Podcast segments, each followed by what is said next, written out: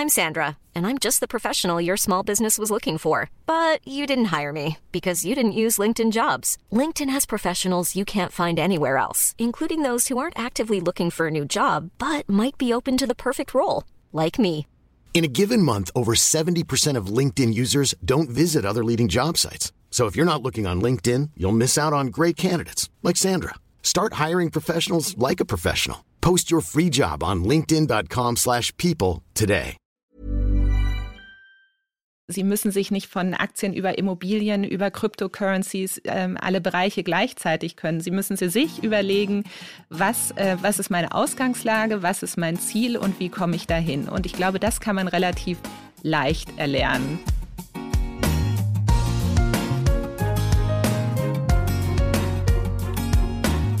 Klagen, lachen, klüger werden. Herzlich willkommen zu meinem Podcast Frauenstimmen.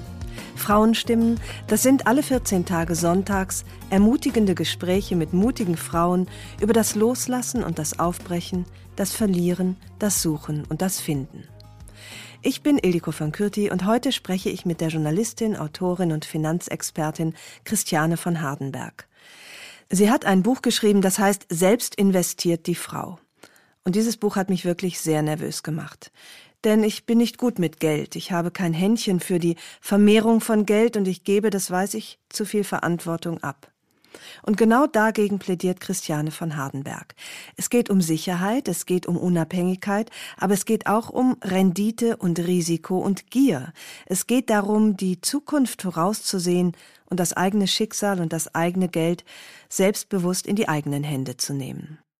Ich wünsche euch eine erkenntnisreiche und unterhaltsame Stunde, die vielleicht eure Zukunft verändern wird.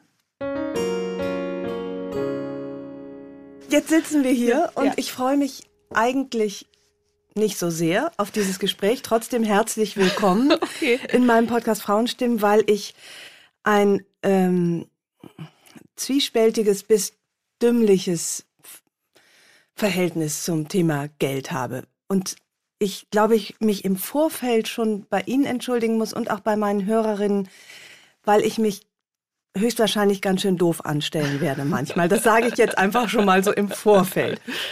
Während wir hier sitzen, werden Sie nämlich immer reicher und bei mir wird die Bank immer reicher.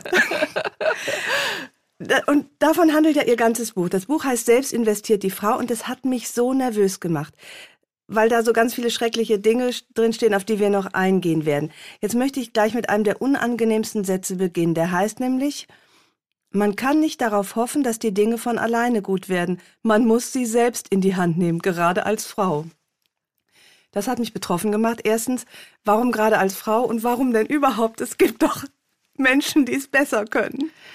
Ja, sicherlich gibt es Menschen, die das vielleicht besser können, aber um diese zu finden, muss ich mich ja auch ein bisschen auskennen und ich muss zumindest wissen, was ich tue. Also ich bin jetzt auch nicht äh, der Meinung, dass man alles immer selber machen muss, aber man muss sich zumindest so gut informieren, dass man die Entscheidungen, die getroffen wer werden, äh, durchschaut und äh, genau eben diese durchschaut. Und ich glaube, ein großer Fehler bei finanziellen Entscheidungen ist oft, dass äh, die Menschen, und das sind nicht nur Frauen, äh, Männer genauso, dass nur so zu 80 äh, Prozent äh, kapieren und nicht so bis zum Ende äh, durchdacht haben. Und die 20 Prozent fallen einem dann halt auf die Füße.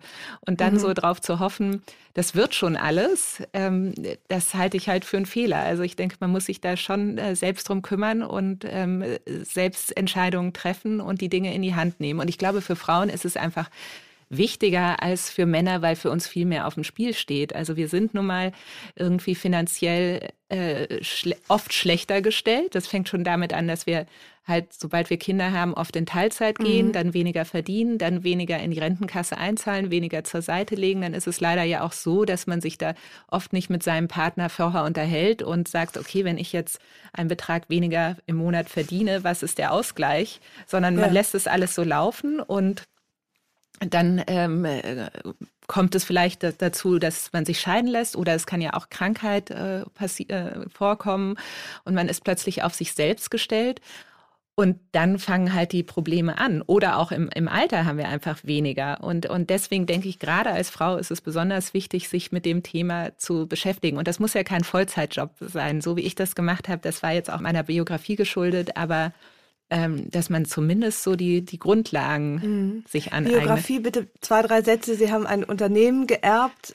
Ja, das war bei mir ein bisschen ungewöhnlich. Also mein Vater ist sehr früh, früh verstorben, da war ich vier Jahre alt und als ich dann 28 war, ist auch meine Mutter gestorben und mein Vater hatte ein Unternehmen und das wurde noch vor dem Tod meiner Mutter verkauft und sie hatten dann angefangen in Immobilien zu investieren und das klingt jetzt äh, großartig, aber das war jetzt kein rundum sorglos Paket. Mhm. Also das war natürlich für mich dann später, als ich mich äh, um das Erbe kümmern konnte, war es natürlich eine bessere Startsituation, als man üblicherweise mit 35 hat. Aber es war auch eine große Belastung, ja. also jenseits der seelischen Belastung, weil da war auch nicht alles in trockenen Tüchern. Also meine Eltern haben oder meine Mutter hat sehr vieles sehr toll gemacht, auch gerade als Frau, die sich alleine mhm. darum kümmern musste, aber manches halt auch nicht so gut. Und ähm, so musste ich mich zwangsläufig diesem Thema annehmen.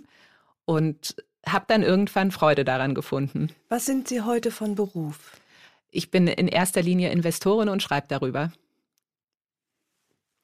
Ich möchte nochmal auf das zurückkommen, was Sie zu Anfang sagten, dass sich viele Menschen, Frauen vielleicht besonders, nicht gut genug auskennen, vielleicht nur zu 80 Prozent.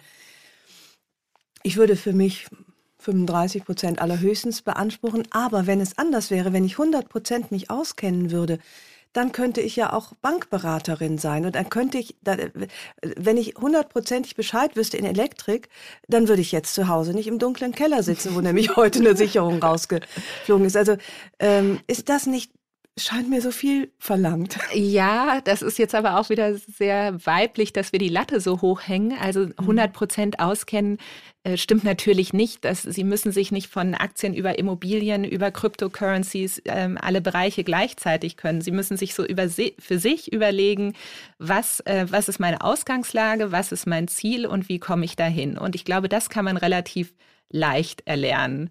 Also ich würde sogar sagen, dass man das so an je nachdem, wie, wie ihre Auffassungsgabe ist, also äh, zwischen zwei Stunden und einem Wochenende lernen kann. Und ja. dann, dass man sich so eine, so eine Grundlage schafft. Und wenn man dann mehr möchte, dann würde ich jede Frau, da möchte ich jede Frau auch mit meinem Buch dazu ermutigen. Aber wichtig ist es erstmal, dass man so die Grundlagen schafft.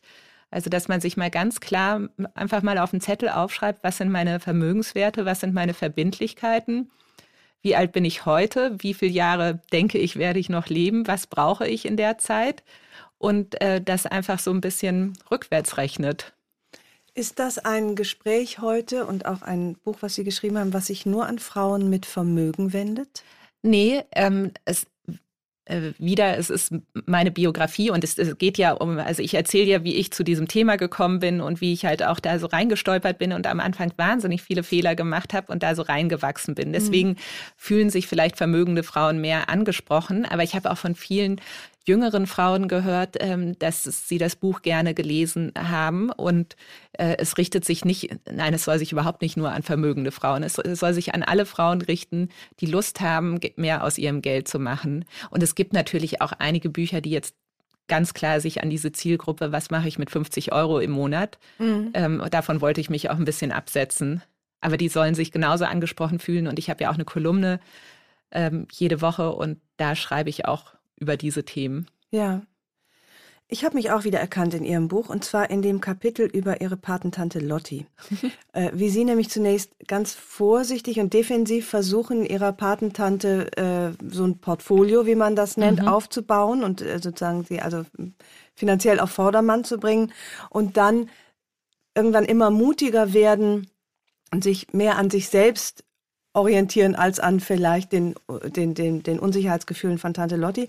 Ich habe mich leider nicht in Ihnen wiedererkannt, sondern genau in Tante Lotti, nämlich äh, ahnungslos, defensiv, risikoscheu.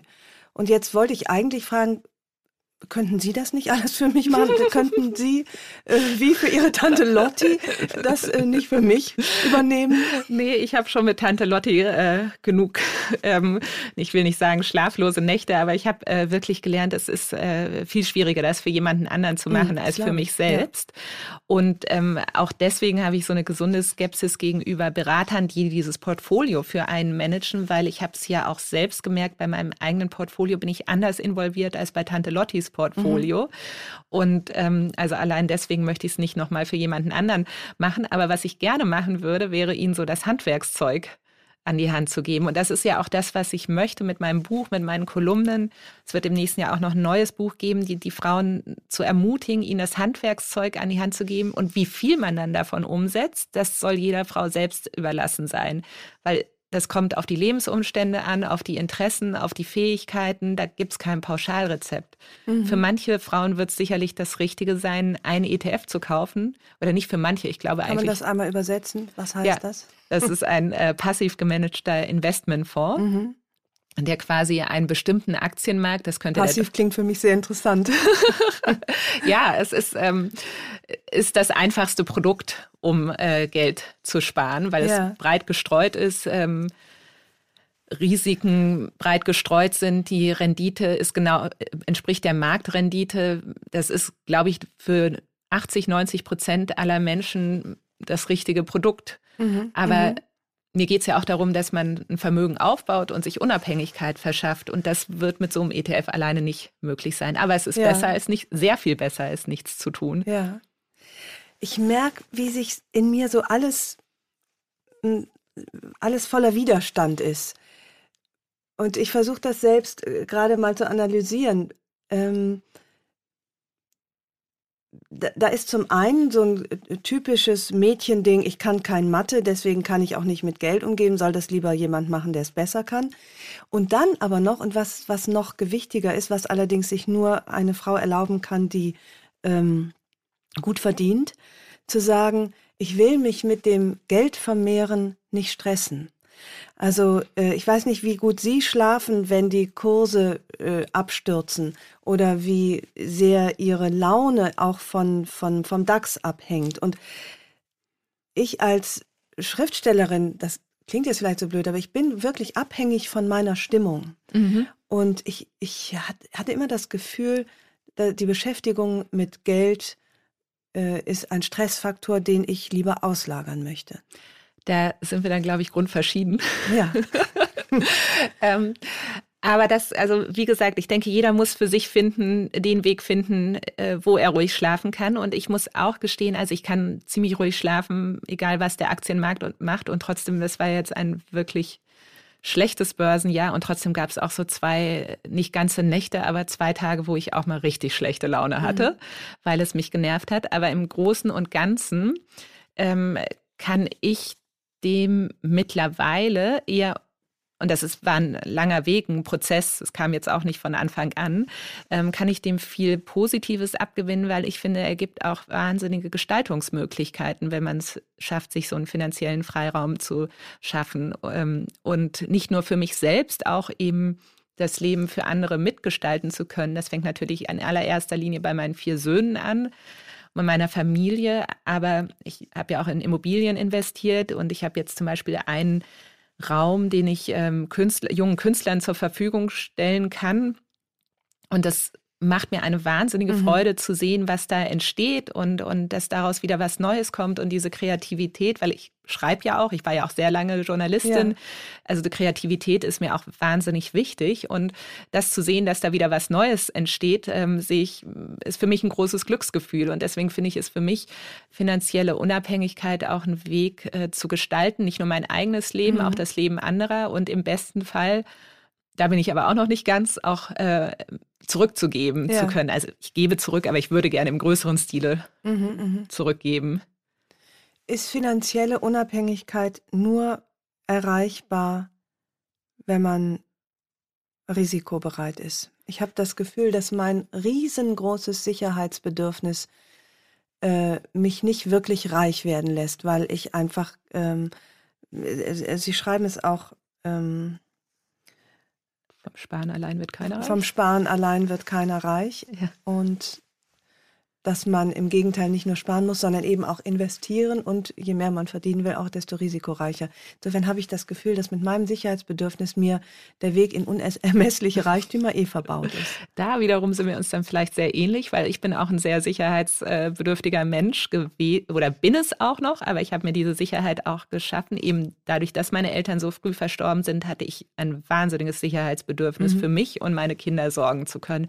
Und so fing es bei mir auch an, dass ich so nach der Geburt des dritten Sohnes gemerkt habe, also dieses Journalistengehalt, das wird halt hinten und vorne nicht reichen, wenn äh, meinem Mann was zustößt und ich mit einmal alleine sein sollte, was für mich halt ein sehr realistisches Szenario war. Ja.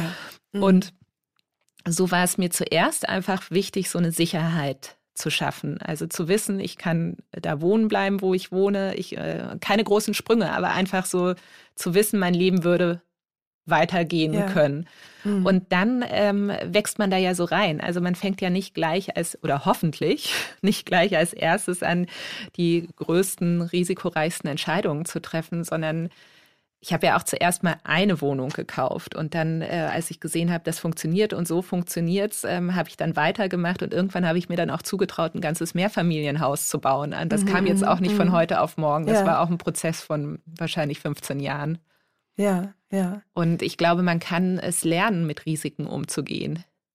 Und man muss es lernen, wenn man sein Geld deutlich und imposant vermehren will. Also äh, Rendite kommt von Risiko. Ja. Also, ja, ja. aber das ist ja auch so eine Frage, also die jeder für sich selbst äh, beantworten muss. Also, was sind denn meine finanziellen Ziele? Und ich würde wirklich sagen, es muss nicht der allergrößte Reichtum sein. Mhm. Also, ich glaube nicht, dass es ist gut ab, also man sollte abgesichert sein. Es ist gut, sich so einen finanziellen Freiraum zu schaffen. Aber macht mich jetzt die Villa auf Mallorca und äh, das Segelboot glücklicher? Oder kann ich das nicht vier Wochen im Jahr mm, mieten? Also das mm. sind so Fragen, die muss man für sich selbst entscheiden. Ja, ja, ja, ja. Und ich werde jetzt auch langsam älter, komme dann auch zu dem Punkt, dass es auch, äh, es ist ja, sind ja auch alles Dinge, um die man sich kümmern muss. Und es, vielleicht ist dann weniger auch mehr. Was würden Sie sagen, hat Sie am glücklichsten gemacht, was mit Geld gekauft worden ist? Die Reisen mit meinen Kindern, ah ganz ah, ja. klar. Mhm, also wir mhm. haben sehr viele äh, große Reisen mit unseren Kindern gemacht, allerdings nicht äh, jetzt besonders luxuriöse Reisen. Also wir sind auch auf dem Pferderücken durch Kirgisistan und haben in Jurten übernachtet. Ja. Und wir waren auch segeln in Indonesien, aber nicht auf so einer ganz tollen Yacht, sondern auf so einem indonesischen Holzboot, wo uns allen wahnsinnig übel geworden ist. Aber das sind, also das ist natürlich äh, das Schönste und äh, die Freiheit auch zu sagen, wir machen jetzt mal eine Auszeit für drei Monate. Also das ist eigentlich, das ist mir wichtig. Ja und dann kommt lange nichts. Ja, also nicht das Gold im Tresor oder das Betongold auf der Straße, sondern letztlich das Investieren in Beziehung. Erinnerungen, in Beziehungen, in Erlebnisse, in, ja. in persönliches Wachstum. Ja. Gut, aber auch dazu äh, braucht man ein bisschen Geld oder auch gerne ein bisschen mehr. Ich will nicht, dass das jetzt so klingt, als würden wir hier nur mit, mit äh, Millionärinnen sprechen.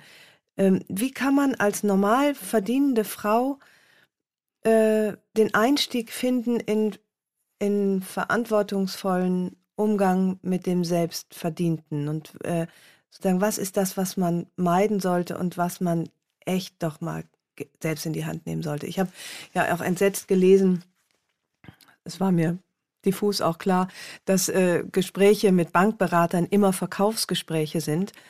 Äh, heißt das, vertraue keiner Bank äh, oder also ich würde es nicht machen, mhm. aber ähm, äh, das ist auch noch aus einer anderen Zeit geschuldet. Also ich glaube, als ich äh, den meisten Kontakt mit den Bankberatern hatte, das war wahrscheinlich so um das Jahr 2000 herum und da war das auch noch mal eine andere Branche und ähm, die hat sich gewandelt und es gibt sicherlich auch gute Berater oder bessere Berater, aber ich würde eher auf eine Honorarberatung mhm. äh, zurückgreifen, also jemand, der pro Stunde gezahlt wird oder pro Termin und nicht ähm, danach, äh, welches Produkt er mir verkauft. Mhm. Aber die Frage war ja jetzt, was ich tun sollte als Frau, um, um anzufangen. Also da nochmal, ich würde sagen, einmal so einen Kassensturz zu machen, zu gucken, was ist auf meinen Konten, wo habe ich, wie viel habe ich von eventuell von einer Wohnung abbezahlt, gegenüberstellen, was sind noch meine Schulden, habe ich noch Immobilien habe ich noch einen Kredit offen, habe ich Konsumschulden, sollte man tunlichst vermeiden.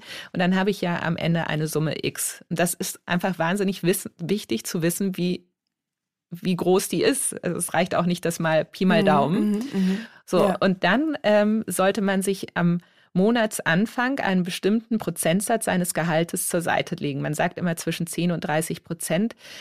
Ähm, das soll mal ein Das war ein guter Hinweis am Monatsanfang, nicht, nicht das, was nee. übrig bleibt am nee. Monatsende. Das ist nämlich dann äh, manchmal nichts oder manchmal wenig, also keine macht, kalkulierbare Summe. Nee, und es mhm. macht ja auch keinen Spaß, wenn ich den ganzen Monat bei jedem Kaffee überlege, kann ich mir den jetzt noch leisten oder nicht, damit am Ende was übrig bleibt. Und ja, äh, ja. es ist genauso schwer mit 100 wie mit 90 Prozent zurechtzukommen. Mhm. Und wie, ob das jetzt 10 oder 30, das schwankt auch im Laufe des Lebens. Also es gibt sicherlich Phasen, wo Sparen schwieriger ist als in anderen Phasen. Aber wichtig ist, dass man sich das einfach von Anfang an angewöhnt, einen bestimmten Betrag am Monatsanfang zur Seite zu legen und zu investieren. Und erstmal, bevor man anfängt zu investieren, sollte man sich so einen Notgroschen aufbauen, dass man für drei oder sechs Monate auch ohne Einkommen leben mhm, kann. Mhm. Das ist natürlich in Zeiten der hohen Inflation schmerzhaft, aber also ich kann nicht ruhig schlafen, wenn ich nicht weiß, ich kann jetzt ein halbes, ein halbes Jahr äh, ich habe nicht einen Puffer für ein halbes Jahr. Und der Notroschen liegt schnell erreichbar unterm Kopfkissen oder auf dem Konto? nee, nicht ganz, aber ähm, auf einem Konto, am besten auf einem Tagesgeldkonto, mhm. weil das Girokonto ist ja das Konto, wo wir jeden Tag unser Geld abheben und einkaufen gehen und da kann man mal schnell den Überblick verlieren. Ähm, und das Tagesgeldkonto ist so ein bisschen aus dem Blickfeld und da lässt man das liegen und dann äh, da kann, hat man auch keine EC und keine Kreditkarte, da ah, ja. kann wenig passieren. Ja, ja, ja. Genau. Wie das, äh, mein Sohn bat neulich um ein Sparschwein, äh, was wirklich verschlossen ist, was ja. man, äh, äh, was er kaputt hauen muss. Ich weiß gar nicht, ob es sowas noch gibt, aber das ist so ein bisschen wie das Tagesgeldkonto. Ja, nicht ganz, also weil man kommt da schon jeden Tag dran, aber okay. es ist nicht so offensichtlich wie das Girokonto. Mhm. So und wenn ich da meine drei bis sechs Monatsgehälter habe und danach kann ich anfangen zu investieren. Und der einfachste Weg ist wirklich ähm, in einen MSCI World, also das ist der globale Aktienmarktindex, der ist aus 23 Ländern und 1400 oder 1600, ich bringe es jedes Mal durcheinander, ähm, Aktien. Ähm, ich würde Ihnen hier an dieser Stelle gerne helfen, aber kann man ja auch googeln. Also auf jeden Fall über 23 Industrieländer breit gestreut. Das ist nicht das Allheilmittel, aber ich glaube, es ist für viele Menschen, die sich nur beschränkt ähm, zeitlich beschränkt äh, mit dem Thema beschaff, äh, beschäftigen können, ein guter Einstieg. Und dann bekommt man die Marktrendite. Und das äh, war in den vergangenen 20, 30 Jahren sieben bis acht Prozent pro Jahr. Ob das immer so bleiben wird, weiß ich nicht. Aber es ist besser, es nicht zu tun. Das wäre jetzt so mein, ja. mein, mhm, äh, mhm. mein Tipp für den Einstieg. Was Sie auch äh, geschrieben haben, ist, dass es hilfreich ist, sich bei Investitionen auf Unternehmen äh, zu stürzen, die man gut findet, also oder die man kennt, äh, für die man irgendwie eine Begeisterung hat. Warum? Also das, äh, um das gleich klarzustellen, wäre jetzt aber der zweite Schritt. Ne? Mhm. Ne? Was ich gerade beschrieben habe, ist ja so eine Grundsicherung. Und mhm. wenn man mhm. darüber hinaus noch äh, Lust hat und auch die Liquidität und die Risikobereitschaft. Und ich spreche dann auch oft von so einem Spaßdepot. Also, dass es ein Betrag ist, wo ich in Einzelwerte investiere. Und da muss man auch wissen, es kann auch mal schief gehen. Es kann aber auch deutlich besser laufen als der Markt. Und dann die Frage, warum sollte ich Unternehmen nehmen, für die ich mich interessiere? Also ich habe das gemerkt, man muss sich ja dann auch um äh, die mit dem Unternehmen näher beschäftigen. Also wie sind die Umsätze, wie sind die äh, Aussichten, Geschäftsaussichten, wo liegen Probleme oder so. Das kann ich nicht für einen Ölproduzenten machen, weil es mich einfach nicht interessiert. Also es müssen dann schon Themen sein, mit denen ich mich auch gerne beschäftige. Und ähm, das sind bei mir viele Tech-Unternehmen, weil wir leben ja in einer sehr technologieorientierten Zeit. Ähm, das waren für mich auch eine ganze Zeit lang viel ähm, so Schwellenländer-Unternehmen, weil ich eben sehr gerne weit reise. Mhm, und, mhm. und das hat sich auch immer wieder äh, geändert. Wie gesagt, ich glaube, das ist eher so, wenn man von so einer Pyramide spricht, wie man äh, sich vorstellt, wie man Vermögen aufbaut, ist das eher so im oberen Drittel. Ah, ja, okay. Und dieses äh, untere, ich habe das Wort jetzt schon wieder vergessen, woran man investieren sollte. Wie hieß das nochmal? ETFs. ETFs. Ähm, da kann einem tatsächlich im Grunde nichts passieren. Nee, das ist natürlich, Aktien sind Risiko. Ja, also mhm. der, ähm, aber äh, so ein Totalverlust, wie es bei einer einzelnen Aktie, wenn ich Wirecard gekauft habe vor zwei, drei Jahren, dann habe ich jetzt halt nichts mehr. Das kann einem halt, wenn man 1400 Aktien aus 23 mhm, Ländern mhm. äh, kauft, äh, nicht passieren. Dann können vielleicht mal zwei, drei Unternehmen pleite gehen, aber dass alle gleichzeitig äh, Und, äh, insolvent werden. Die Investition in sowas lohnt sich auch. Ab wie viel Geld lohnt sich das schon? Also Ab mein 500 Sohn- Euro oder? äh, Nee, mein Sohn spart mit sechs Euro im Monat. Der ähm, Und hat sein Geld angelegt in Aktien. in diesen ETF. Ah, okay, ja. Ja, also das ist aber eher so eine Erziehungsmaßnahme. Ja, Äh, Ich weiß auch noch nicht, wie sehr sie fruchtet. Ja. Ich probiere mich bei jedem Kind wieder neu aus. Aber ähm, Gut, wir sind ja ein Podcast für Selbsterziehung. Also tatsächlich auch der, der kleine Betrag, weiß ich nicht, die, die 100, 200 Euro, die man vielleicht mühsam angespart hat, auch die kann Ja. man äh, da investieren und sieht eben einen im besten Fall kleinen Wachstum, der über das hinausgeht, was es unterm Kopfkissen auf nämlich jeden verlieren Fall, würde. wenn man Mhm. den Notgroschen zur Seite gelegt hat und das darüber hinaus investieren ja. möchte. Also man kann Ja. das mit fünf Euro im Monat anfangen. Mehr ist natürlich besser. Wie kriegt man denn als Frau, die kein Geld verdient, einen Notgroschen zusammen? Das ist natürlich wirklich eine schwierige Frage, auf die ich ehrlich gesagt jetzt auch nicht die Antwort habe. Als, als, als, also meinen Sie jetzt als Frau die alleinerziehende Frau oder als eine, die ähm, jetzt in dieser Fam- Familienkonstellation ist, die ja für uns Frauen auch oft von großen Nachteilen, weil da, also das ist ein Thema, was ich ähm, wirklich schwierig finde, dass viele Frauen ja, wenn sie Kinder bekommen, aufhören zu arbeiten oder in Teilzeit gehen, was ja dann noch die bessere Lösung ist, ähm, und nicht mit ihren Männern darüber reden, dass es ja einfach ein hoher Einkommensverlust ist und dass man den ja in irgendeiner Weise ausgleichen muss. Nun ist es natürlich, kann man jetzt nicht, wenn ein Gehalt wegfällt, kann der Mann das auch schwer doppelt verdienen. Mhm, Aber man kann ja mhm. zumindest sagen, es gibt einen Betrag X im Monat, der in meine Altersvorsorge Ja, ja. eingeht. Mhm, mhm. Aber ich kriege das, ähm, also ich habe das Thema ja anders gelöst, aber ich kriege das oft von Freundinnen mit, dass es schwierige Gespräche sind. Das glaube ich, weil es ist letztlich, müsste man so ein unromantisches für den Fall der Fälle Konto Mhm. anlegen, auf den der Hauptverdiener einen Teil einzahlt für den Fall, dass irgendwann äh, die Partnerschaft beendet ist, wodurch auch immer. Genau. Aber äh, natürlich ist es ein unangenehmes Gespräch, aber ich finde, die Frauen sollten da nicht zu, äh, zu zaghaft sein, weil also wir, wir geben ja auch eine ganze Menge unbezahlter Arbeit in diese Familie rein Mhm, und dafür ja. sollte es auch einen Ausgleich geben. Und ähm, also wie gesagt, ich musste dieses Gespräch nicht mit meinem Mann führen, weil ich mich anders darum gekümmert habe. Aber das ist ja nicht in Ordnung, dass, äh, dass, äh, dass wir das unbezahlt machen. Also das würden Sie empfehlen, dass man als äh, Frau oder auch Mann, der zurücksteckt und sagt, ich kümmere mich um die Kinder und um den Haushalt, dass man private Vorsorge in dem Sinne betreibt, dass man den verdienenden. Part Ja. bittet, und auch, ja, und Oh, das fängt ja. ja. auch schon damit an, dass, also äh, das macht hoffentlich keiner mehr, aber oft ist es ja auch so, dass ein Eigenheim gekauft wird und das dann auf den Namen des Mannes läuft, weil der äh, den äh, eben der Hauptverdiener ist. Ja. Also das geht eben auch nicht. Und das, also äh, wenn man sich scheiden lässt, da ist die gesetzliche Regelung ja eigentlich noch fair, dass man sagt, okay, der Zugewinn wird durch zwei geteilt.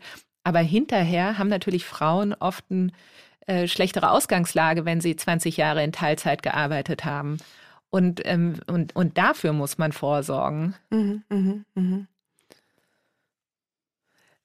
Ich, äh, wir sprachen eben darüber, dass es bei Ihnen in der Familie anders war. Ich wollte kurz was vorlesen aus Ihrem Buch, wo Sie schreiben, ich wollte unabhängig sein, meine eigenen Entscheidungen treffen und für meine Kinder sorgen, auch wenn dies für meinen Mann in den ersten Jahren durchaus gewöhnungsbedürftig war. Die Rolle des Versorgers ist eben auch eine dankbare Rolle. Können Sie davon kurz erzählen, wie Sie ja Ernährerin wurden? Nicht nur miternähren, also wahrscheinlich ernähren Sie gemeinsam die Familie und wie das praktisch psychologisch ablief. Ja, das war also, ähm, das war am Anfang wirklich nicht einfach für meinen Mann, weil ich, also ich glaube auch wieder dadurch, dass meine Eltern so früh gestorben sind, ich es einfach gewohnt war, Entscheidungen alleine treffen zu müssen, was jetzt für einen Mann wahrscheinlich ohnehin ähm, äh, etwas gewöhnungsbedürftig ist. Und dann habe ich ja so mit Mitte 30 nach der Geburt unseres Sohnes, äh, dritten Sohnes, äh, mich hauptsächlich um den Vermögensaufbau gekümmert. Und das fand er dann schon schwierig, dass, also ich die Entscheidung auf jeden Fall zur Hälfte getroffen habe und manchmal war ich dann auch schneller, dann hatte ich halt auch Fakten geschafft. Da habe ich jetzt auch gelernt, dass man manchmal nochmal nachfragen sollte. Mhm, mhm, Aber das war für ihn, ähm, und ich glaube, er fand es am Anfang auch schwierig. Also ich bewundere ihn wirklich sehr, aber ich habe ihn jetzt nicht dafür bewundert, dass er äh, der Ernährer in unserer Familie war. Und das mhm, findet, mhm. glaube ich, jedermann toll. Und ähm, ja, ja, also das ja. war, war für ihn, äh, glaube ich, am Anfang alles nicht, nicht ganz so einfach. Und ähm, ja, was heißt, also ich habe hier in einem anderen Podcast mit Tilman Prüfer über sein Buch Vatersein gesprochen. Da ging es auch um die ja. Ernährerrolle, dass das zwar eine einfache Rolle ist, insofern, als sie so klar ist, aber sie natürlich auch so eine große Verantwortung mhm. bedeutet, äh, die man als Mann ja ruhig auch teilen können sollte und wollen sollte, um, um auch äh, eben mehr Familienzeit dann zu haben. Ja, ich glaube, das hatte sich mein Mann am Anfang auch so äh, gedacht, dass das ja eigentlich ganz schön ist, wenn wir uns diese Rolle teilen. Aber ich glaube, ähm, er hatte so ein bisschen unterschätzt, dass wir uns die Rolle nicht nur teilen, sondern dass wir dann halt auch gemeinsam Entscheidungen treffen und, und auch gemeinsam mitgestalten, weil oft mhm. geht ja die mhm. Ernährerrolle auch mit dem Gestalter, mit ja, der Gestalterrolle ja, ja, einher. Und dadurch, dass wir jetzt dann so gleichberechtigt waren, ähm, hatten wir da auch viele Auseinandersetzungen. Und das ähm, äh, stimmt sicherlich, dass man diese Verantwortung gerne teilt aber es hat halt auch einen Preis. Und das war anfangs mhm. gewöhnungsbedürftig. Dann haben wir uns irgendwie zurechtgeruckelt. Und äh, mittlerweile ist mein Mann sehr erfolgreich und jetzt hat er, glaube ich, dann auch noch sein, seine Anerkennung gefunden ja, ja, diesbezüglich. Ja. Aber es ist interessant, dass das doch immer noch ähm, so wichtig ist, so sehr in unseren Köpfen haust, auch in den Köpfen von Frauen, ne? die, mhm. die äh, wo so viele doch vielleicht auch sich schwer tun, in die Rolle der Ernährerin hineinzuwachsen. Ja, also es ist auch viel Verantwortung und ja. ähm, äh, also die ganz alleine zu tragen, fände ich jetzt auch mit vier Kindern äh, gruselig. Mhm. Ich hatte eben überlegt, weil Sie sagten, dass Ihr Vater ja so ganz früh starb, Ihre äh, Mutter dann, als Sie 25 waren. 28. 28. Meine Eltern sind auch gestorben, als ich Mitte 20 war und äh, ich kam irgendwie nie in die Verlegenheit, überhaupt zu denken, mich ernähren zu lassen. Äh, von jemand anderem, außer von mir. Mhm. Weil ich äh, vielleicht auch dadurch, dass mhm. ich, dass ich so früh äh, dann auch Geld verdient habe, also ich habe mhm. nicht studiert und sehr früh als Journalistin gearbeitet.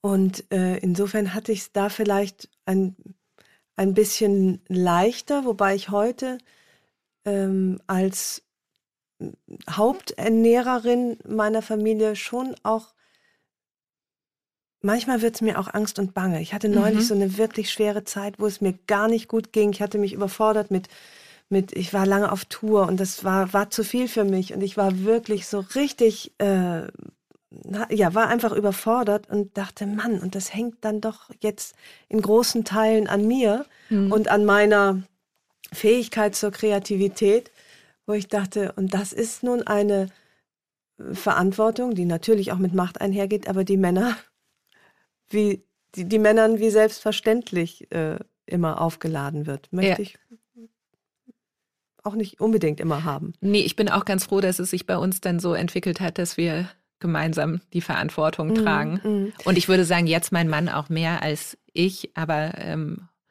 äh, im Großen und Ganzen tragen wir die Verantwortung gemeinsam. Die finanzielle. Ja. Ja. ja also ja. die alle anderen ja, ja, alles andere, so. ja, ja so. sowieso. Aber mir ging es ähnlich, mm, dass mm. eben, weil ich so früh auf mich selbst gestellt war, dass ich es auch als Selbstverständlichkeit ähm, begriffen habe, für mich selbst zu sorgen und dann für meine äh, Kinder. Mm.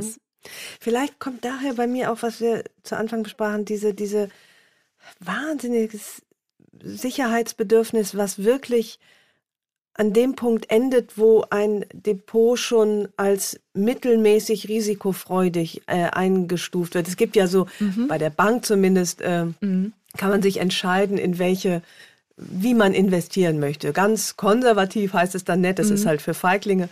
äh, und dann staffelt sich das irgendwie nach oben. Und ich bin natürlich immer am unteren Ende der Risikobereitschaft. Ähm, ja, aber ohne ihn jetzt zu nahe treten zu wollen, aber vielleicht ist das auch so ein bisschen irrational, weil wie mhm. gesagt, ich glaube, wenn man sich einmal so einen Kassensturz macht, dann wird einem, es gibt so ein Buch von Tony Robbins, der fragt, das ist ein Finanzcoach aus den USA, der fragt am Anfang immer, wie viel Geld bräuchten Sie, um sich alle Träume zu erfüllen, die sie haben. Und dann nennen die Menschen absurd hohe Summen. Und dann fangen sie an aufzuschreiben, was sie eigentlich haben möchten. Und dann ja. stellen sie fest, dass sie vielleicht nur ein Zehntel von dem brauchen. Also ich glaube, mhm. man mhm. ähm, can't manage what you don't measure oder wie heißt das? Also wenn man sich das einmal klar macht, wie viel ich habe, wie viel ich brauche, wie viel habe ich als Sicherheitspuffer, wie viel ähm, kann ich jeden Monat anlegen und was ist denn das Schlimmste, was passieren könnte? Also, dass sich ihr Depot in Luft auflöst, äh, mhm. sehe ich jetzt nicht, wie das passieren könnte, wenn das Risiko breit gestreut ist. Ähm, ja. Ähm, das ist natürlich jetzt alles ein Gespräch auf hohem äh, finanziellen Niveau. Und natürlich gibt es Menschen, die, äh, wenn sie Verluste machen, äh, völlig abstürzen. Also die, die wenig gespart haben, bis gar nichts oder eben, also ne, die, die äh, eben kein Spielgeld haben oder sagen können, naja, notfalls habe ich ja immer noch die Wohnung, in der ich wohne, mhm. weil die gehört ja mir. Das ist ja auch, wobei es fast schon, glaube ich, die Regel ist, viele, viele Menschen leben in Eigentum. Ähm, ja, 60 Prozent, ja, oder? Ja. War es so? Ja, ja. Also insofern ist das das Spielerische fast, wo, wie wir jetzt äh, über Geld sprechen, natürlich den wenigsten gegeben. Ja. Oder, oder täusche ich mich? Da ich ist das auch eine falsche. Äh, ja, ich glaube, das ja. ist auch so ein bisschen eine falsche Wahrnehmung. Also äh, natürlich äh, würde ich niemanden, der ähm, wirklich nur die 50 Euro im Monat hat, raten, ähm, in eine Einzelaktie damit jeden Monat zu mhm. investieren, mhm. sondern eben über dieses breit gestreute, ich sage es nochmal, ja. ETF, ja. weil es einfach äh, nach, bei einem Anlagehorizont von fünf Jahren oder mehr, und das muss man sich halt bewusst sein, dass man das äh, Geld dann auch fünf Jahre nicht äh, anfassen darf, äh, drehen die Aktienmärkte ins Positive, weil man eben, man hat ja Jahre, wo sie negativ sind und wo sie wieder positiv sind, aber langfristig, solange die Wirtschaft wächst, wachsen auch die Unternehmen und Aktien sind ja nichts anderes als Unternehmensanteile, deswegen wächst auch mein Unternehmensanteilswert, also meine Aktie steigt im Kurs. Und je länger man das macht, desto besser. Mhm. Und fünf Jahre ist relativ kurz sogar noch, also zehn ja. Jahre wären, wären besser. Und wenn man das macht, also ich will jetzt nicht sagen, dann kann nichts passieren. Also wir, vor einem Jahr hatten wir ja auch nicht gedacht, dass wir jetzt einen Ukraine-Krieg haben. Also mhm. es, ähm, mhm. aber unter den Umständen, die ich jetzt kenne, ähm, sind die Risiken wirklich überschaubar. Ähm, Natürlich kann jetzt in so einem Jahr wie diesem äh, das, der Depotwert fallen, aber wenn ich das Geld erst in zehn Jahren brauche, kann mir das egal sein. Im Zweifel ist es jetzt eine günstige Chance nachzukaufen. Und wenn ich eben jeden Monat 50 Euro investiere, profitiere ich ja jetzt auch davon, dass ich günstiger kaufe. Mhm, mhm. Es fehlt mir aber jetzt. Die 50 Euro. Mhm. Da mu muss ich sagen, da da haben wir ein Problem. Mhm. Da, ja. Aber selbst wenn es fünf Euro sind, ich meine, mit fünf Euro kann man kein Vermögen aufbauen, mhm. da müssen wir uns mhm. nichts klar mhm. machen. Aber trotzdem ist es mhm. besser, diese fünf Euro zu investieren, als den, äh, keine Ahnung, den Kaffee damit kaufen zu gehen. Ja. Es ist so, es ist das, ja, eigentlich das uralte Problem zwischen im Jetzt leben und die Zukunft im Blick behalten. Auf jeden das Fall. ist ja so, wie wenn ich eigentlich keine Lust habe, Zähne zu putzen, dann tue ich es aber trotzdem, kostet mich jetzt Zeit, aber später habe ich dann noch ein Gebiss im Mund. Also mhm. äh, das, ähm, das appelliert natürlich Sparen oder Vermögensaufbau appelliert immer an, an, die, an Zukunft. die Zukunft und ja. an die Vernunft natürlich. Ja. Ähm, offenbar habe ich da nicht so ein Problem mit, also an die mm, äh, Zukunft zu, zu denken. Ich glaube, man kann sich das äh, relativ früh angewöhnen. Ja. Also, dass es einfach gar nicht zur Debatte steht, einen gewissen Betrag X zur Seite zu legen. Mhm. Ich höre äh, ich wollte gerade sagen, mein Vater hat das gesagt, der hat es zwar gesagt, der hat es aber, glaube ich, nicht gemeint. Das Leichenhemd hat keine Taschen. Genau. Das ist, ja, das ist natürlich dann jetzt auch noch wieder so ein ganz anderes Thema. Ähm, also wie viel man am Lebensende überhaupt übrig haben will und vererben will. Also äh, da äh, bin ich der Meinung, weniger ist mehr. Also mm, ähm, mm. auch äh, der Kinder wegen, dass sie ein unbeschwertes Leben haben und trotzdem ein bisschen abgesichert sind. Aber da, also ich komme jetzt nochmal auf diese Finanzplanung zurück. Ich komme mir jetzt langsam selbst wie eine Bankberaterin vor. Ja, herrlich. Aber, ja, danke. Schreibt bitte mit, liebe Hörerinnen. Aber auch da, ich glaube, auch da ist es wichtig zu sehen, ich muss ja am Ende nicht noch ähm, 50.000 Euro auf dem Konto haben, wenn ich sterbe, sondern es, also äh, man kann sich da ja auch überlegen, okay, meine Lebenserwartung ist 84 dann haue ich noch mal zehn Jahre drauf, um auf, wirklich auf der sicheren Seite zu sein. Und dann ähm, äh, kann ich ja ab einem gewissen Zeitpunkt auch mein Vermögen abbauen, das dann ja. am Ende Pech ist natürlich, wenn man früher stirbt und noch eine Million auf dem Konto hat. Auch blöd ist, wenn man dann 104 wird. Das ist auch blöd. Aber dafür habe ich ja vier Kinder, dass dann vielleicht doch noch einer sich erbarmt. Ja, ja klar. Mhm. Also das äh, muss man sich sagen bei allen diesen Finanzthemen. Es gibt keine hundertprozentige Sicherheit. Natürlich nicht. Ja. Also man muss, ja, äh, man kann, leider und natürlich, ja. Ja, aber die, mhm, das mhm. ist auch eine Chance. Also dass es äh, Risiken gibt, weil Rendite kommt von Risiko. Ja. Ich möchte noch äh, über zwei Sachen sprechen. Das erste ist die Geld und die Psyche der Frau. Sie beraten ja, ähm, nein, Sie beraten nicht, aber Sie beschäftigen sich insbesondere eben damit, dass Frauen und wie Frauen investieren. Gibt es da einen großen Unterschied? Ja, also auch ähm, äh, wissenschaftlich be belegt in zweierlei Hinsicht. Also einmal ist es so, dass ähm, wir tatsächlich äh, weniger wissen und zudem auch noch glauben, wir wissen weniger. Also ist noch so ein selbstverstärkender Effekt, weil mhm. so viel weniger wissen äh, tun wir jetzt auch nicht. Es gibt so Umfragen vom Bankenverband, wonach ähm, 60 Prozent der Frauen nicht wussten, was ein Investmentfonds ist. Äh, bei den Männern waren es aber auch fast 50 Prozent. Okay. Also es ist jetzt nicht so, dass, ähm, also das ist, glaube ich, mhm. sowas, was man, worüber man hinwegsehen kann und das kann man sich ja auch anlernen. Das größere Problem ist, dass wir es uns eher nicht zutrauen und da gibt es auch Studien darüber, wonach wir denken, dass wir viel weniger wissen. Das finde ich ist eigentlich das größere Problem und das versuche ich, hm, versuche ich zu ändern und den Frauen Mut zu machen, zu sagen, dass wir äh, äh, auch nicht viel weniger wissen und das können wir uns auch aneignen. Woran liegt das mangelnde Zutrauen? Ist es auch ein ist das traditionell, äh, dass Frauen ja wirklich wenig ans Geld rankamen? Oder ist ja. das so, so, so wie diese, ich weiß gar nicht, ob das stimmt, äh, Jungs sind besser in Mathe, äh, Mädchen sind besser in Philosophie, also hat es auch mit solchen Prägungen zu tun? Also ähm, sicherlich ist es sehr viel Prägung. Es, äh, auch da gibt es wieder Studien, dass zu Hause sind es doch drei Viertel, in drei Viertel der Fällen die Väter, die sich um die Finanzen kümmern. Mhm. Das prägt natürlich. Und dann ist es auch so, dass die Väter deutlich häufiger mit ihren Söhnen über Finanzen sprechen als mit ihren Töchtern. Und das prägt natürlich ja. total. Und mhm. dann gibt es ja auch verschiedene Erkenntnisse, wonach wir risikoaverser sind, was sicherlich auch evolutionäre Gründe hat was ich allerdings keinen ähm, Nachteil per se finde. Also ja. ich finde, jede vermeintliche Schwäche ist ja auch irgendwo eine Stärke und ich glaube, dass gerade diese Risikoaversion uns dazu befähigt, ähm, konservativere, langfristigere und nachhaltigere Entscheidungen zu treffen. Und wir haben jetzt verallgemeinert, es gibt natürlich immer Ausnahmen, jetzt ähm, sicherlich äh, einen großen Vorteil gegenüber Männern, dass wir nicht so eine Zockermentalität haben sondern mhm. wir, wir mhm. brauchen länger, bis wir uns entscheiden, aber dann bleiben wir auch länger dabei. Ich äh, vergleiche das immer ganz gerne. Wir sind früher sehr viel Skitouren gegangen und dann sind die Jungs immer gleich losgelaufen. Und nach der Mittagspause haben sie dann meistens auch schon schlapp gemacht und am Ende waren die Frauen als erstes auf dem Gipfel. Ja. Und ich glaube, es ist, also mhm. investieren ist ein, ein Langzeitprojekt.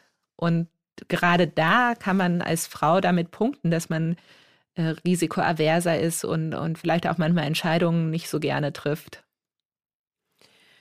Sie zitieren in Ihrem Buch äh, äh, Costolani, der sagte, äh, für den Erfolg an der Börse braucht es die 4G, Geldgedanken, Geduld und Glück. Und Sie aber würden hinzufügen die Gier.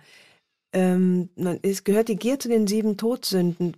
Was ist denn so gut an Gier? Also Gier im positiven Sinne. Ja. Ich glaube, wenn man sich jetzt nicht, ähm, äh, nicht auch so ein bisschen hungrig ist, sondern bequem wird, Mhm. dann kann man auch nicht, ähm, kann man auch nicht gewinnen. So. Ich glaube, man äh, sieht es ja auch oft in Gesellschaften, wenn man zu satt ist und zu, sich zu gemütlich ja, gemacht hat, dann ja. bewegt sich auch wenig. Und das wollte ich mit dem Gier sagen. Man muss auch so ein bisschen Hunger haben und auch so ein bisschen, ähm, ja, mehr bisschen, wollen. Ein bisschen mehr wollen. Mehr wollen, als man ja, hat. Ja. Das klingt nach so einer dauerhaften Unzufriedenheit. Ja, das habe ich irgendwie gar nicht. Ja. ja. ähm, nee, ich finde, Gier kann auch was Positives sein, mhm. so ein Ansporn. Ja. So ein bisschen, wie man vielleicht bei einem äh, Rennen ja auch gewinnen möchte. Oder ja. bei einem, einem Tennisspiel. Ja, da einfach ein Antrieb zu Wachstum. Man kann genau. ja auch nach Wissen gieren oder ja. in Gesprächen sagen, ich möchte aber etwas für mich, für meine Entwicklung dabei genau. herausholen, so wie hoffentlich jetzt die Zuhörerinnen gierig sind nach Erkenntnis.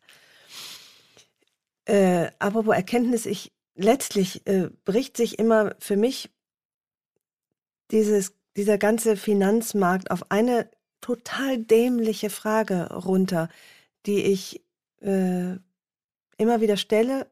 Ich selber peinlich finde, ich stelle sie aber trotzdem nochmal, weil ich es grundsätzlich nicht verstehe, das Spekulieren. Mhm.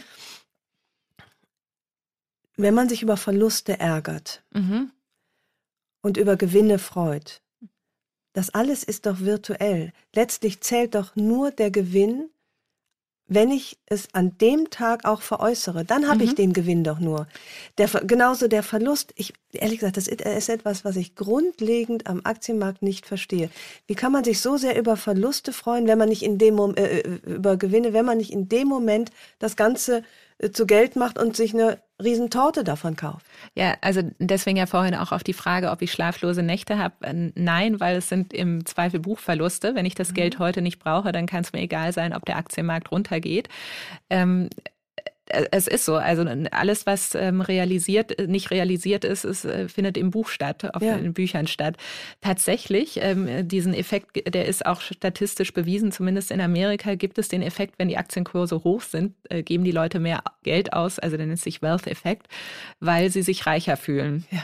Ja, ich muss auch mhm. sagen, dass ähm, ich bin auch nicht völlig, solange ich das jetzt schon mache, auch nicht völlig gefeit vor diesen ganzen Emotionen. Aber ich habe mittlerweile gelernt, wenn ich wirklich mal so ein Glückstreffer, oder was heißt Glückstreffer, aber so einen guten Treffer hatte und mir dann was gönnen möchte, dass ich dann zuerst verkaufe und nicht ähm, äh, mir zuerst die Anschaffung. Das finde ich macht ja. Sinn, dass man wirklich den, den Gewinn umwandelt in Geld und dann in ein Kleid oder in ein Haus, je nach, ja. je nach äh, Vermögen.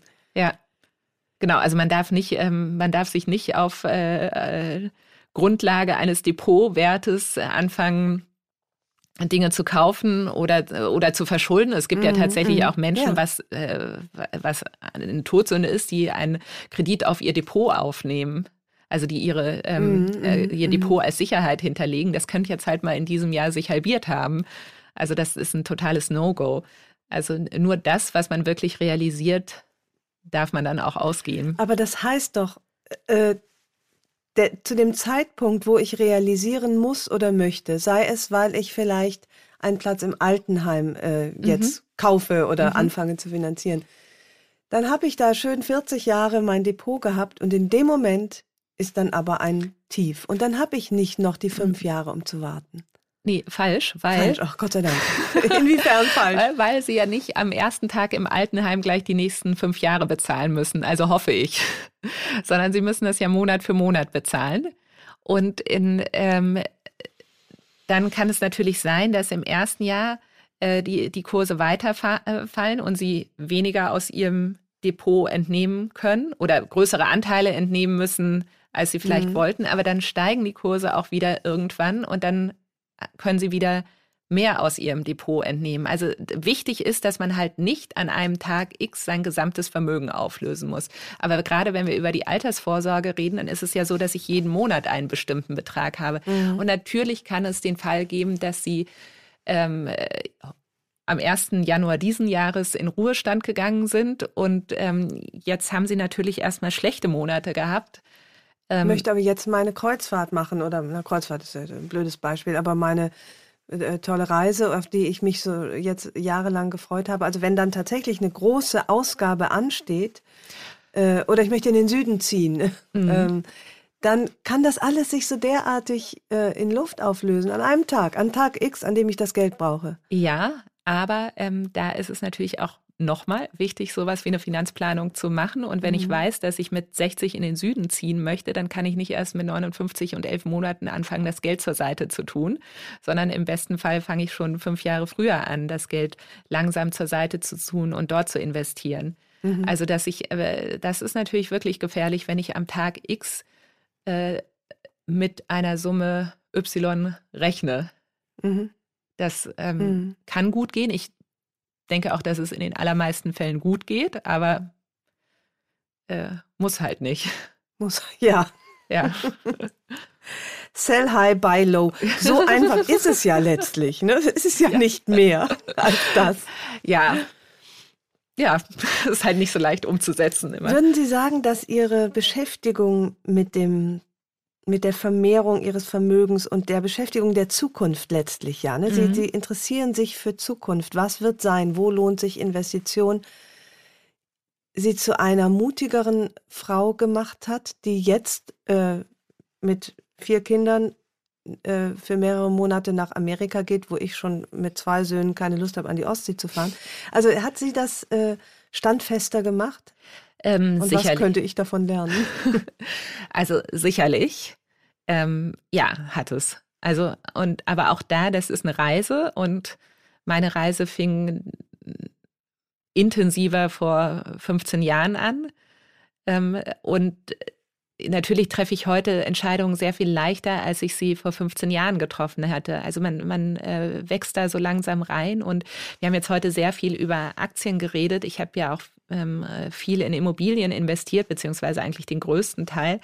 Und äh, da finde ich, sind die Risiken nochmal berechenbarer. Mhm. Ähm, und so kam ja so eins zum anderen. Und, und natürlich ähm, ist auch mal was schiefgegangen, aber bei jeder Entscheidung, die ich treffe, frage ich mich vorher schon so, okay, was ist das Schlimmste, was jetzt passieren kann? Und wenn dann die Antwort ist, es kostet mich Kopf und Kragen, dann kann ich das natürlich nicht mhm, machen. Also es mhm, sind schon mhm. kalkulierbare Risiken, die ich eingehe. Und dann hat man so über die Zeit immer mehr ähm, Erfolgserlebnisse gehabt, weil man mutige Entscheidungen getroffen hat. Und das stärkt einen natürlich. Wie gehen Sie mit Krisen um? Also die jetzt die letzten Jahre, die ja eigentlich eine einzige Krise waren, von Corona, kurzes Aufatmen direkt in die Kriegszeit äh, hinüberging.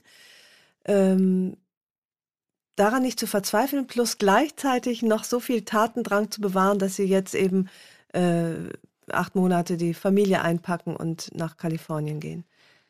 Also ich verfall dann zunächst auch immer in so eine Schockstarre, wie damals mit ähm, Corona und jetzt natürlich auch im ähm, März, Februar, März mit der Ukraine. Und habe dann auch so zwei, drei schlaflose Nächte und denk so, die Welt bricht zusammen und äh, finde es auch fürchterlich, also emotional fürchterlich. Mhm.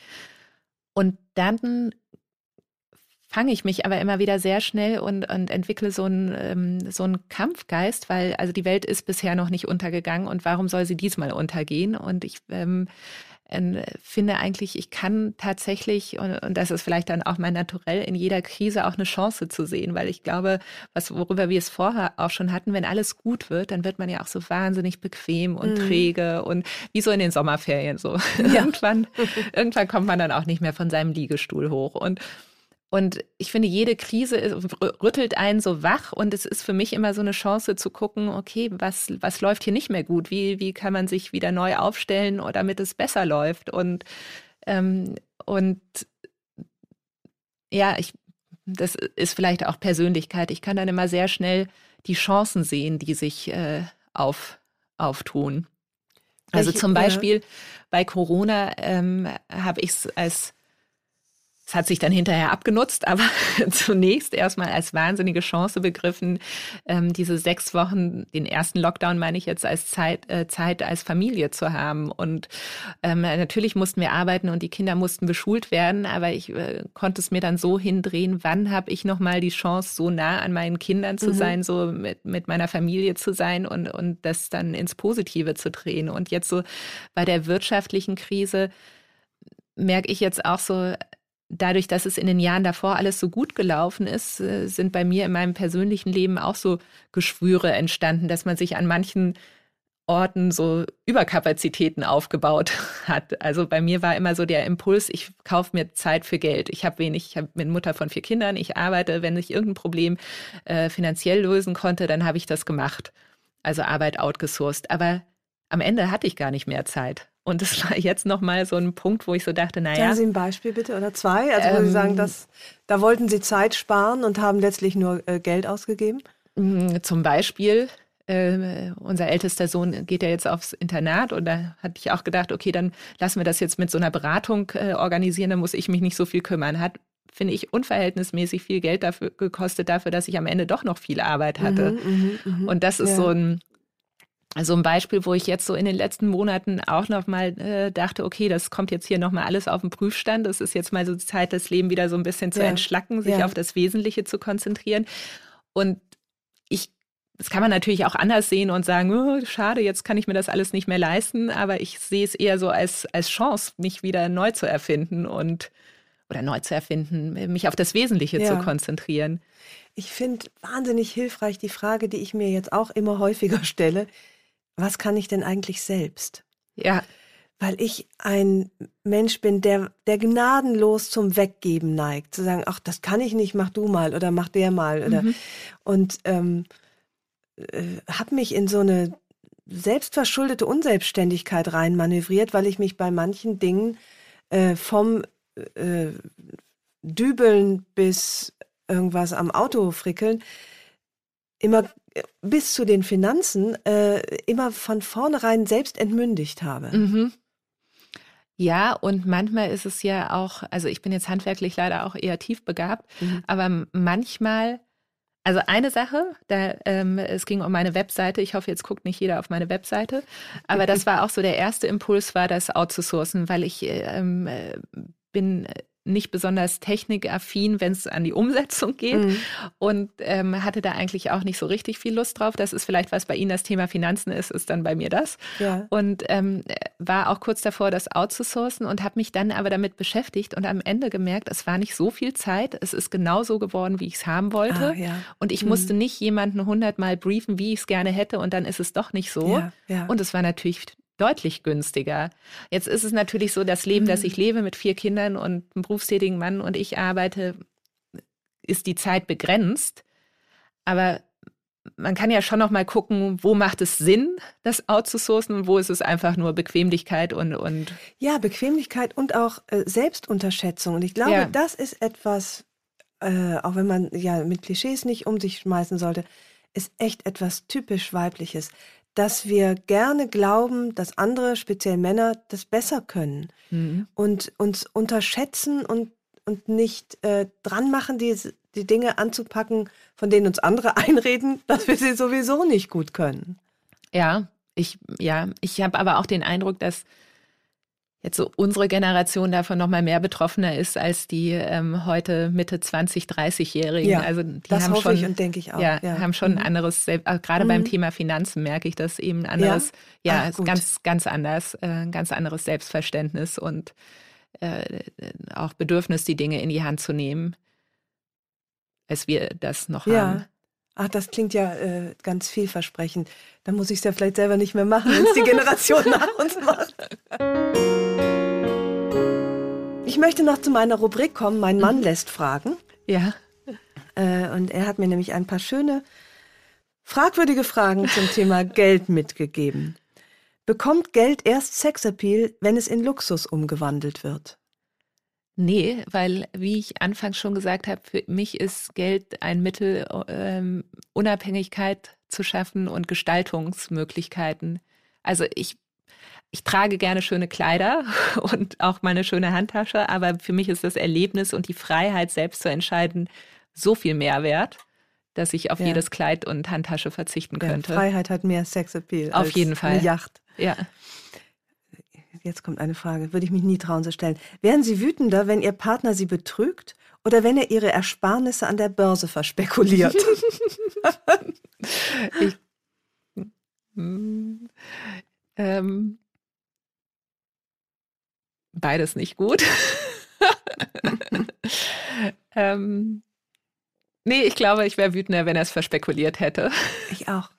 Erstaunlicherweise. Ich glaube ich auch. Ja.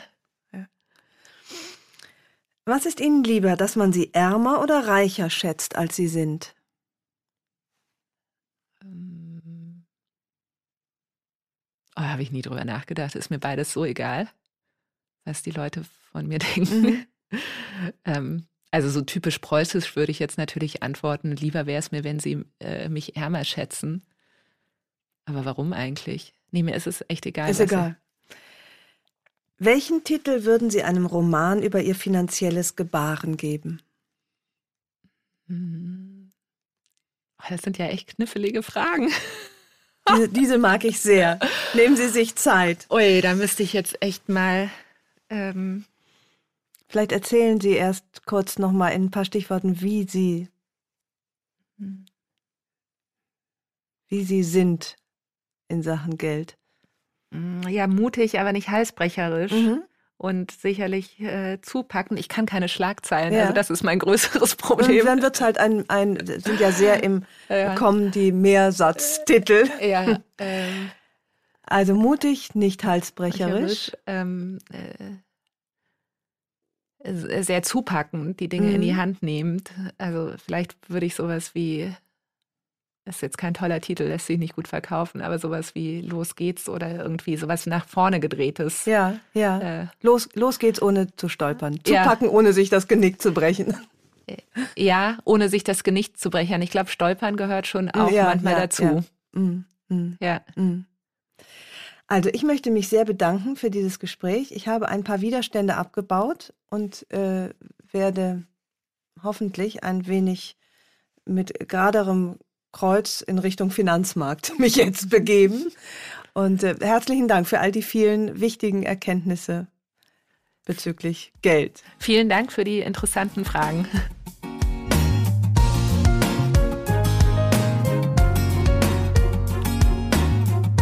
Herzlichen Dank fürs Zuhören. Die nächste Episode von Frauenstimmen hört ihr hier in zwei Wochen. Vielleicht mögt ihr die Frauenstimmen abonnieren, dann verpasst ihr keine neue Folge.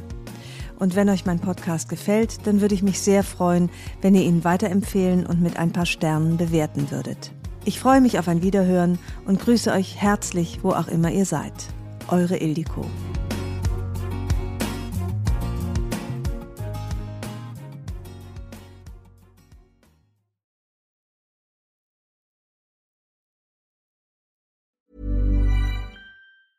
Planning for your next trip?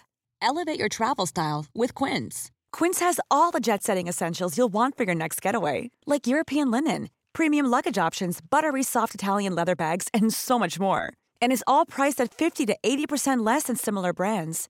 Plus, Quince only works with factories that use safe and ethical manufacturing practices.